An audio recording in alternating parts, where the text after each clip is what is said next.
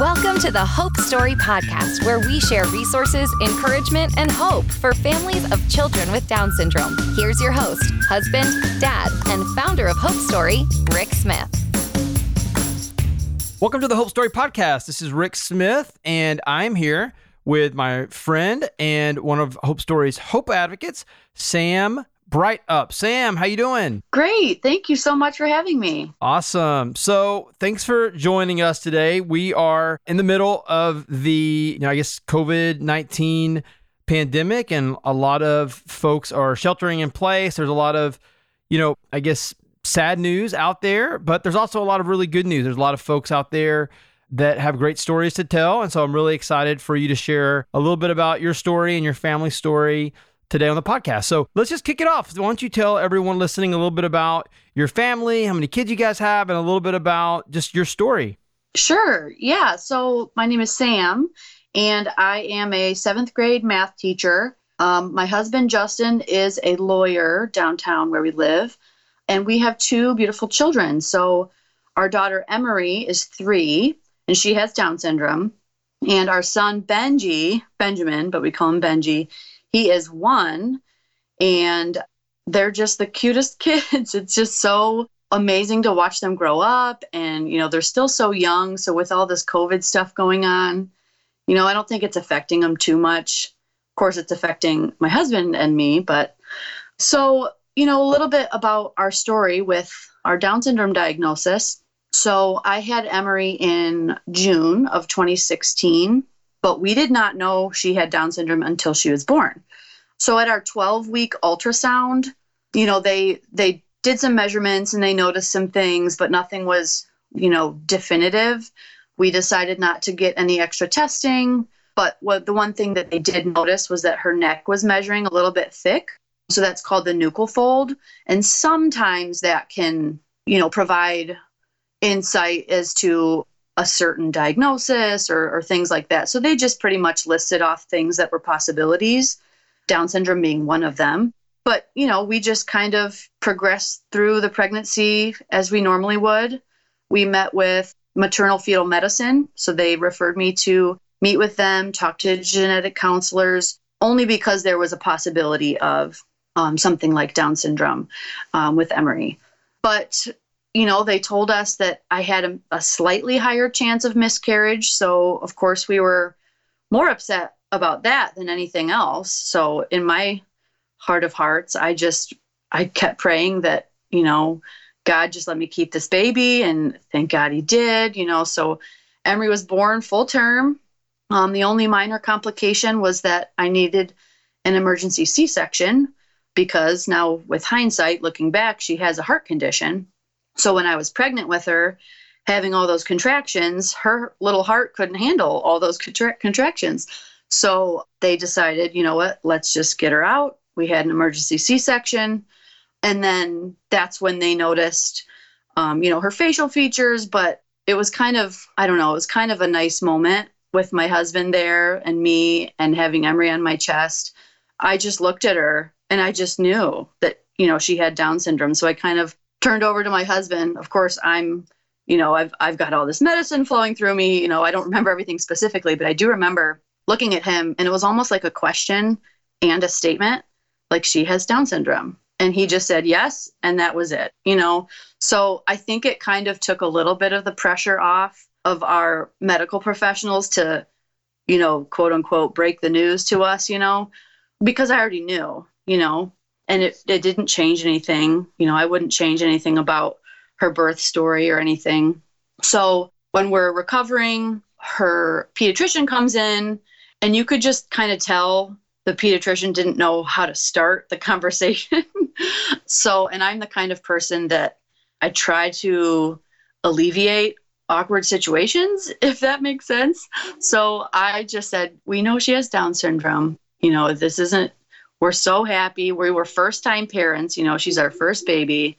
So she kind of, I, I, don't know, it seemed like she felt relieved that we kind of already knew based on the facial features. But they did the testing, you know, they came back with the blood work. Sure enough, trisomy 21.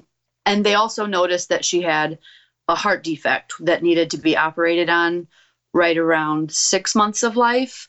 So that was that was nice. We were really blessed that she didn't have to have open heart surgery as like a newborn.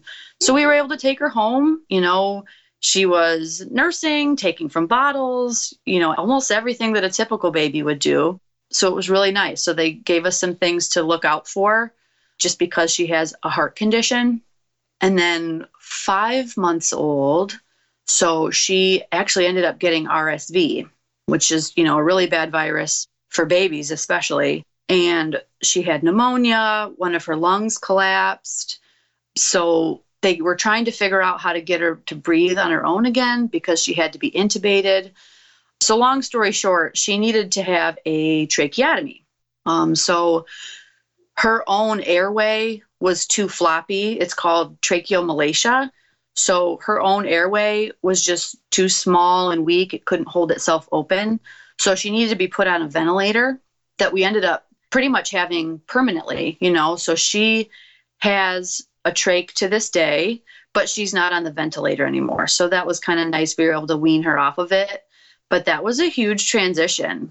You know, the Down syndrome diagnosis insight, I don't want to say minimal because it's a it's a big deal, but the medical stuff was I think the hardest to kind of grasp. And and we're still grasping or uh, we're still you know kind of dealing with that, but that's kind of the short story. I know that was a long explanation, no, that's great. but that's, that's great. Yeah. Two follow up questions. So, what sort of heart defect or what sort of heart challenges does your daughter have? And then also tell us a little bit about for a lot of families that may not have any experience with a trach or what that means. What does that look like? What is kind of practically does it look like that your daughter has a, a trach? Yeah, so with her heart condition, they noticed right when she was born, she has something called AVSD, so atrioventricular septal defect. So she had two little holes in her heart that were basically causing her oxygenated and deoxygenated blood to mix, which is not what's supposed to happen in a heart. So after she had her tracheotomy placed, tracheostomy, then she was able to get her heart surgery shortly after. So she had her trach placed in December of 2016.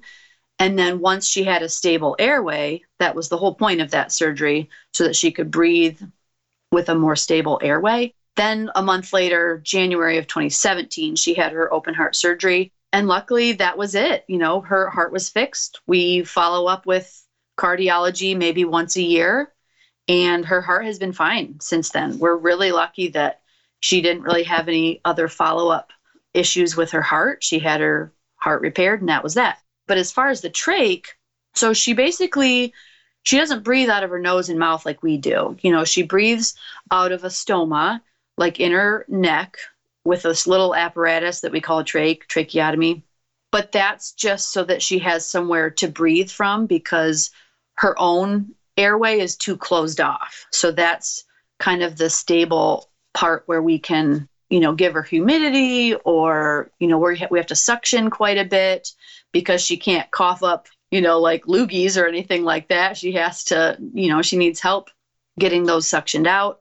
But we were in the hospital for about three months after her trach was placed because it does kind of require a lot of training. So my husband and I were both in the hospital for that learning how to take care of a baby on a trach and on a ventilator. So, you know, you have to change that piece out of her neck once a week. You have to clean it every day.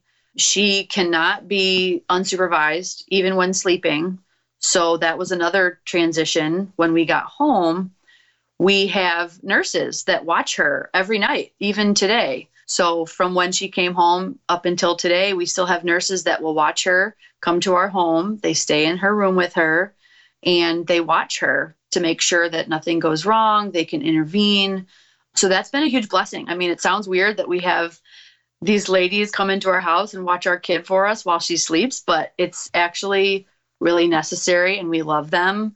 They have become like family. It's been the same few ladies for years. You know, they're part of the family now. But life with a trach has been a transition, but it's our new normal. You know, we have we had a lot to learn, but even now I I can't imagine life without it. You know, we're trying to get her surgery so that she can have the trach removed eventually. Um, unfortunately, it got postponed. It was supposed to be four days ago, but with all this COVID stuff, they pushed elective surgeries back. So I think July will be her next surgery. At least that's when we're planning it. But that'll remove her tracheotomy so that she'll be able to breathe normally through her nose and mouth. But it's going to be quite a recovery. Are you the parent of a child with Down syndrome and interested in sharing your story on a future episode of the Hope Story podcast? If so, please visit hopestory.org forward slash podcast and let us know. We may end up featuring your family's story on a future episode. And now, back to our show. You know, you guys are really, you know, incredible parents to Emery. She's really blessed to have you guys. And thank you. You know, I think like like so many of us, you don't really know what you don't know until you start walking in this journey, and then you realize, hey, you know what? I may not necessarily know how to be a pro about having a child with a trach, but you know what? I'm going to jump in, do all I can to learn, and you know, I think what I would encourage parents is whether it be a trach or a heart condition, even though those things are uh, they can be scary I think what you find is they're not necessarily as scary as what you thought they might be beforehand. Would you agree to that? Right. I think it's just the unknown that yeah freak that freaks you out more than anything. I, I found it really helpful to talk with people. I mean, I know that's the whole point of Hope Story, and I love being a part of that movement.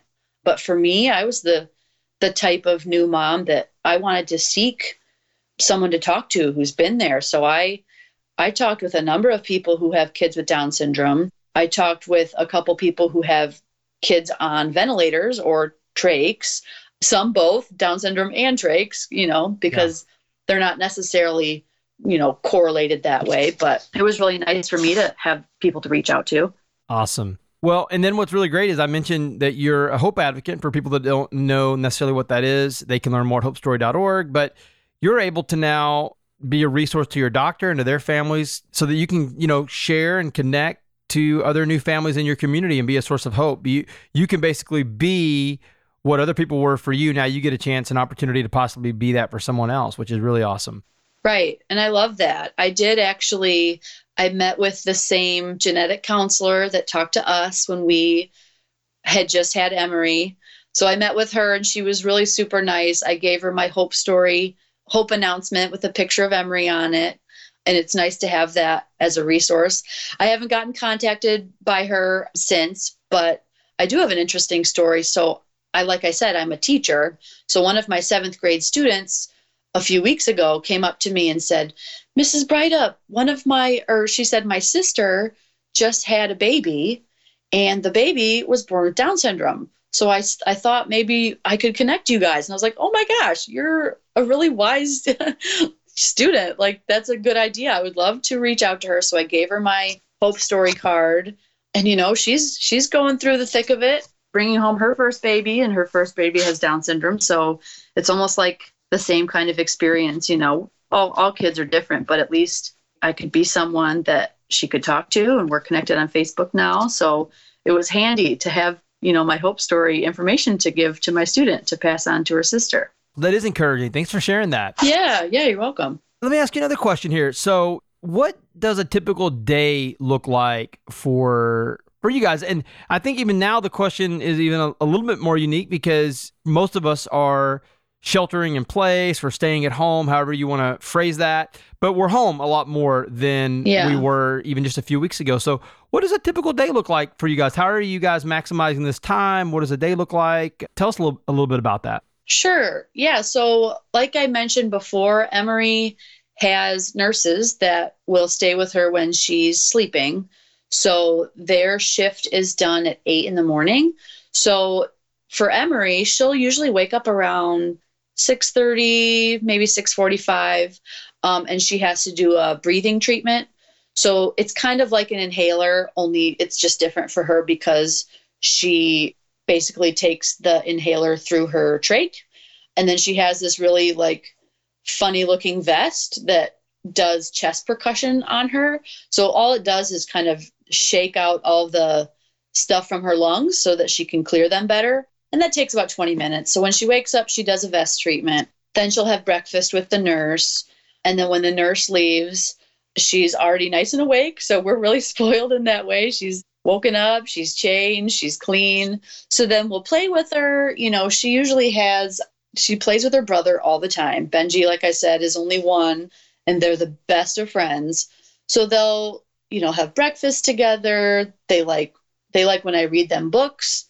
They dance, they watch TV. I mean, you name it. Everything, especially these days because we're cooped up at home. It's really nice being home, just the, the four of us I was just telling my husband yesterday, you know, like this is this is kind of a blessing in disguise, you know, being home. When in life does everything just slow down and allow you to enjoy this time together as a family? So, yeah, it was, it's funny. I was just telling him that yesterday. But you know, she'll play toys, play with her her brother, play outside, loves to watch TV nap time. We're currently in the middle of potty training, so that's kind of yep. that's fun. yes, we've got a whole jar of M and M's. So whenever she goes, she gets M and M's, and I think she's trying to make that connection. So that's exciting. I think she's missing her therapies though. Now that you know, I guess those aren't essential. You know, we don't have people coming over to our house doing physical therapy or speech therapy with her. So we're trying to incorporate that. You know, Justin and me to to kind of help her keep up with her therapies. But, you know, we'll go on walks when it's nice. It's just it's a slower life right now and yeah. I'm I'm not hating it. It's it's not bad. Yeah, that's good. I think this is I mean, we have three children and you know, I mean, they, they do, you know, two of our children do sports and we have different things going on. And, you know, I, it is a really unique time because eventually we will get back to you know, in a sense, the way things used to be, and this mm-hmm. this will this season of life will, will be behind us for the most part, and I think yeah, I think it's important for families to say, hey, what are the silver linings in this? You know, and it can be stressful, I guess is, is a word you could use to have everyone at home, everyone tight together for all day instead of you know school and work and all the other things, but I think a silver lining is, yeah, how can you use this time to make really good memories with your family? How can you, mm-hmm. you know, how can you really leverage this time that we have with our family in unique ways for the good? And so I think that's a really important right. thing for people to think about. Yeah, I agree. So tell us this, you know, Emery's your first child. She's also your only child with Down syndrome. What has surprised you the most about being the mom of a child with Down syndrome? Good question. So you know, I thought about this and I think my answer would have to be that she, you know, she's so resilient. You know, she's had a lot. She's only three. She's had a lot going on in her life, but she's so resilient. She's still such a happy kid. Not all the time. She's got her moods, I'll tell you that. But, you know, she she just makes it through everything. And I, I would just say that's been really surprising how resilient she's been through everything. You know, there are times when I'm not very tough. I I take things pretty hard when when things happen to my kids, but she's just taking it like a champ. That's awesome. Okay, so if you had a time machine and you could go back in time to when you first learned that Emery had Down syndrome, what are some things that you wish you could tell yourself now that you're a little further along in the journey than you were when you first started the journey? Sure. I guess it would have been nice to know, I don't know, just how she would grow up. You know, she's she's overcoming so much, like I said, but um, if I had to go back, I would have just wanted to know that raising her was going to be so much fun. I mean, this is nothing's boring. There's there's no like nothing gets complacent around here. Everything's fun and it's never boring. There's always something new with her. I mean, whether it be hospital stays or teaching her how to use eating utensils, um, potty training, of course, is quite the adventure. Learning new dance moves. I don't know. Everything is just so new and it's just never boring. And I would have wanted to know that. I think that would have been comforting. It's not like when you have, when you learn that your child is going to have Down syndrome. It's not like a prescription where this is how your life is going to be. Everything's exciting and, and new and fun. Yeah. That's great. Thanks for sharing that. Well, what are some of the resources that have been helpful to you these last couple of years on your journey? Yeah. So, um, like I mentioned, right after I had her, I, I wanted to be connected. I needed to, you know, be surrounded with people that had similar journeys as me. So quickly I found there's a group um, here in Kalamazoo, Michigan that is pretty much all the parents of kids with Down syndrome. And I very quickly got plugged into that. It's been so nice. Every once in a while, we'll get together, you know, sometimes just the moms, sometimes the moms and the dads. We have Christmas parties, you know, Unfortunately, our World Down Syndrome Day party, March 21st, had to be canceled because of all the COVID stuff. But I would say that, you know, just searching on Facebook, I'm sure in anyone's area, if you look it up, there's going to be a resource in your local area, people that you can connect with. But then actually, one of the doctors that we met when we were in the hospital with Emery for her tracheotomy and heart surgery, they mentioned they're like, I'm thinking of a family that you re- remind me of.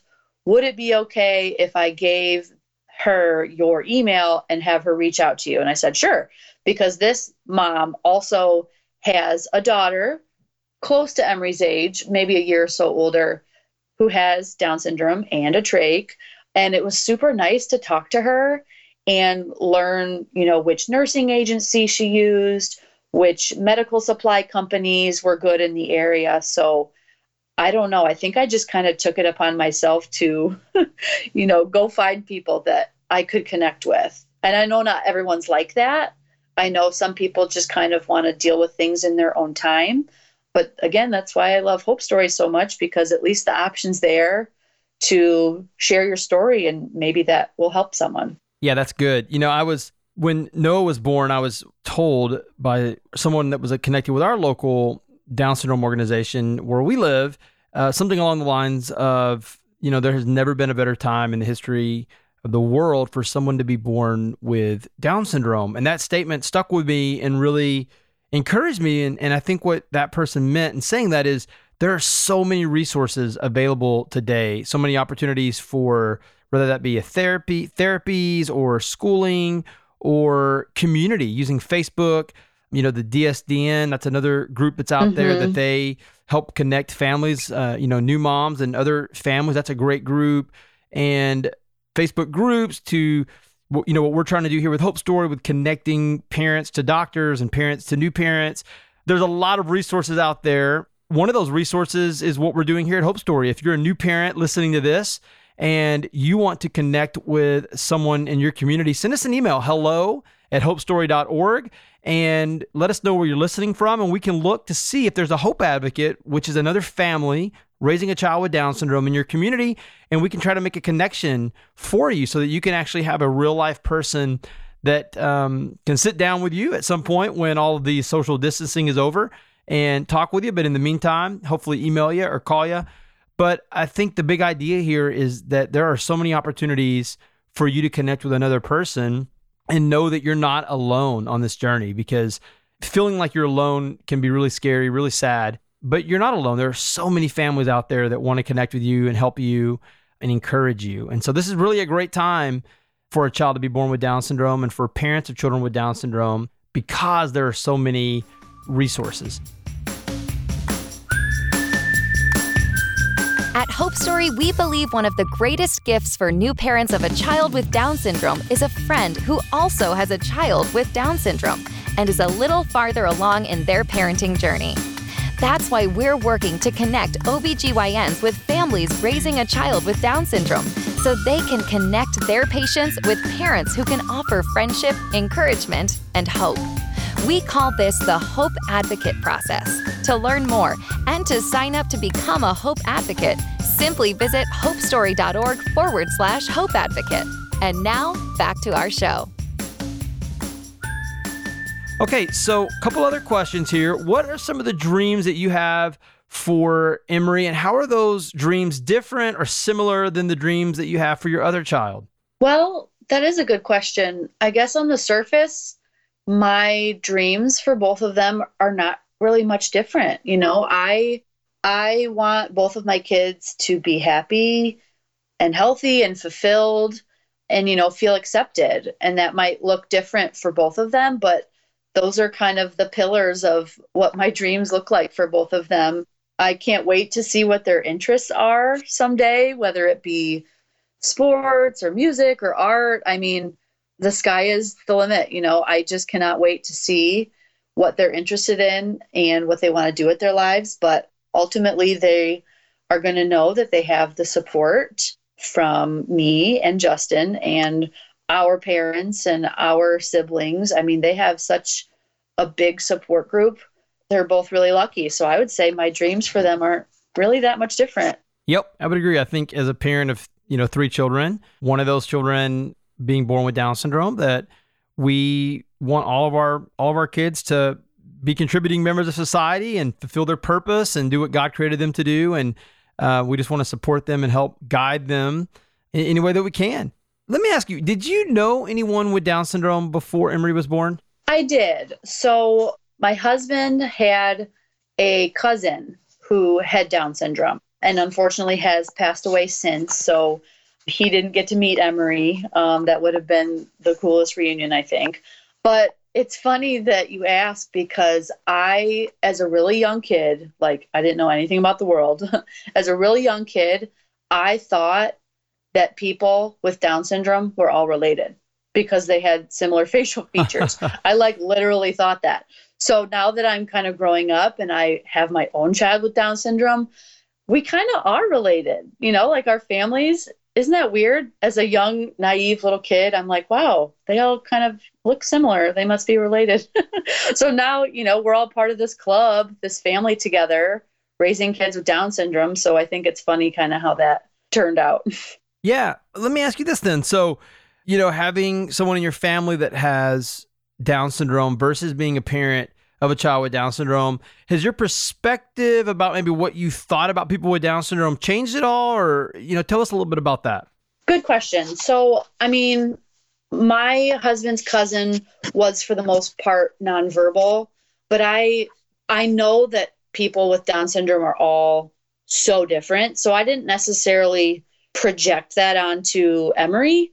She's not speaking right now, but I think that's just the cause of having a trach so I don't know.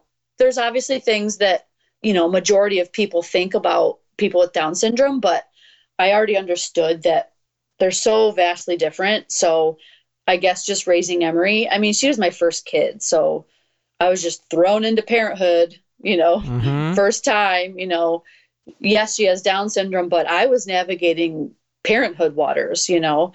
I I didn't know what I was doing you know, I've got a great support system, but you just learn as you go. And I think sometimes I almost forget Emery has Down syndrome, if that makes sense. It's just, yeah.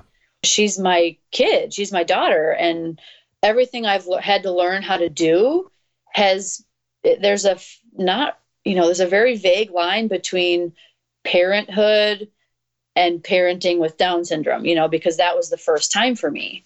So everything's just kind of all blurred in there, if that makes sense. No, it does make sense. Thanks for sharing that. I think one of the things that I think differently now than I did then is is maybe just how not a big of a deal having a child with Down syndrome is, if that makes sense. That you know yeah. we, we, don't sit around and think about Noah having Down syndrome all day. Noah right. is just sort of Noah and just kind of yeah. fades into the background of our family. So that makes total sense.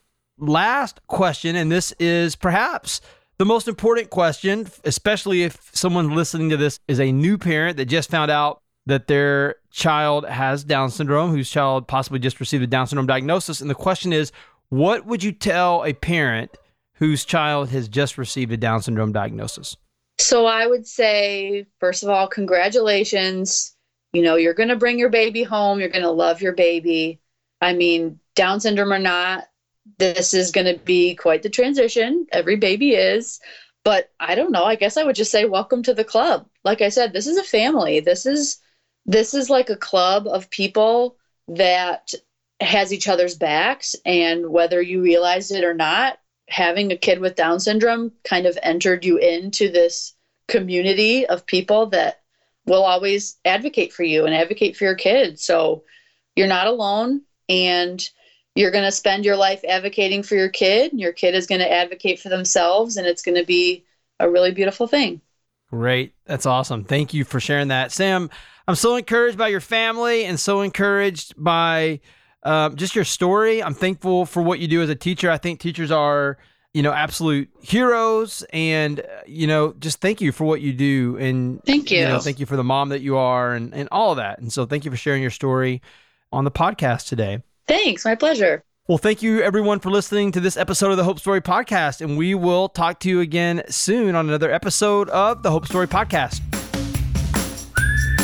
Thank you for listening to the Hope Story Podcast. On our website at hopestory.org, you can find this episode's show notes, subscribe to our email list, and learn about how Hope Story is working to connect every OBGYN in America to a family raising a child with Down syndrome through our Hope Advocate process. If you enjoyed what you heard today, please be sure to leave us a review on iTunes and subscribe to our podcast. We'll be back soon with another episode of the Hope Story Podcast.